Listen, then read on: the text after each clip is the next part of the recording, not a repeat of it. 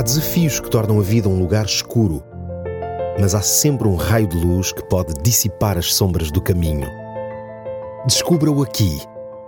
Luz na escuridão com Nuno Silva.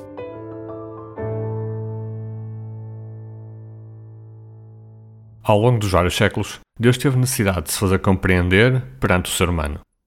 O facto da humanidade viver numa dimensão confinada ao tempo, ao espaço e à matéria leva a que Deus se comunique de forma a ser compreendido pela raça humana. A Bíblia apresenta três fases de interação entre Deus e o homem. A primeira diz respeito ao período que vai desde a criação do homem até à decisão do homem de se afastar do governo de Deus. Desta fase, a Bíblia apresenta-nos apenas a ideia de que era uma interação especial, sem dar muitos detalhes sobre ela. Sendo que o relato deste período é apresentado por Moisés, é compreensível a ausência de detalhes, uma vez que seria algo que seria incompreendido pelas pessoas do seu tempo, dada a distância temporal entre os eventos do Éden e os eventos do Êxodo. A segunda fase situa-se entre a saída do Éden e o aparecimento de Jesus. Neste período, Deus utilizou muitas formas de se comunicar com o ser humano.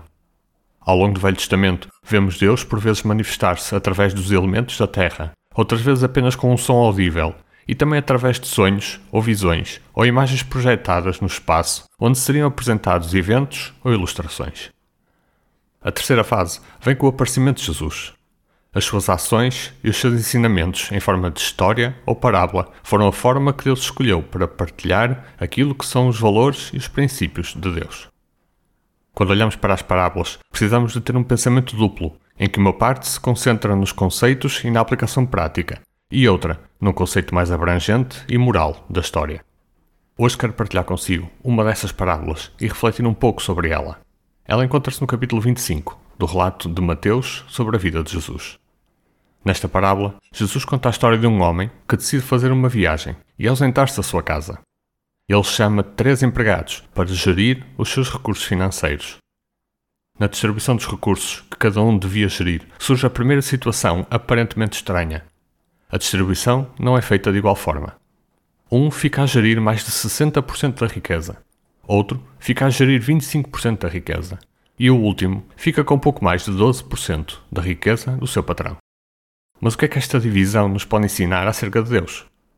Há um detalhe no relato desta distribuição que nos pode ajudar a entender um dos vários ensinamentos que esta parábola tem. No momento em que estes homens são chamados para uma missão eles já possuem determinadas características e capacidades adquiridas ao longo da vida. Ao contrário do que pode parecer à primeira vista, este patrão não está a fazer uma discriminação, mas sim uma otimização de recursos. Quando o patrão regressou, foi tempo de apresentar os resultados obtidos com a gestão daquele dinheiro. Os que receberam mais duplicaram o valor e o que recebeu menos não fez nada com ele, com medo de o perder nem mesmo recorreu a uma solução segura de o colocar a rentabilizar no banco. Desta história, há duas lições que podemos tirar para a nossa vida e para conhecermos a forma como Deus age e o que Ele espera de nós. A primeira é a de que Deus, embora tenha o poder para realizar tudo o que entender, prefere escolher e capacitar seres humanos para que eles se tornem um modelo visual compreensível a outros seres humanos. Para tal, em vez de despejar capacidades estranhas a cada ser humano, e usa aquilo que são as características individuais de cada um.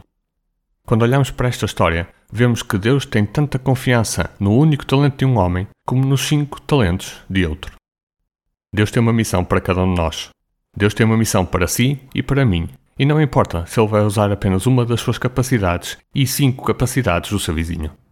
Para Deus, o importante é que cada um tenha um sentido para a vida e que use a sua capacidade para a fazer reproduzir. O empregado que teve menos riqueza disponível poderia ter feito a mesma escolha que os outros e da próxima vez já teria o dobro para poder gerir. A segunda lição desta história é que não devemos ter medo de usar as nossas capacidades quando Deus nos chama para isso. Ter medo é indiretamente manifestar descrédito na percepção de Deus em relação às nossas capacidades.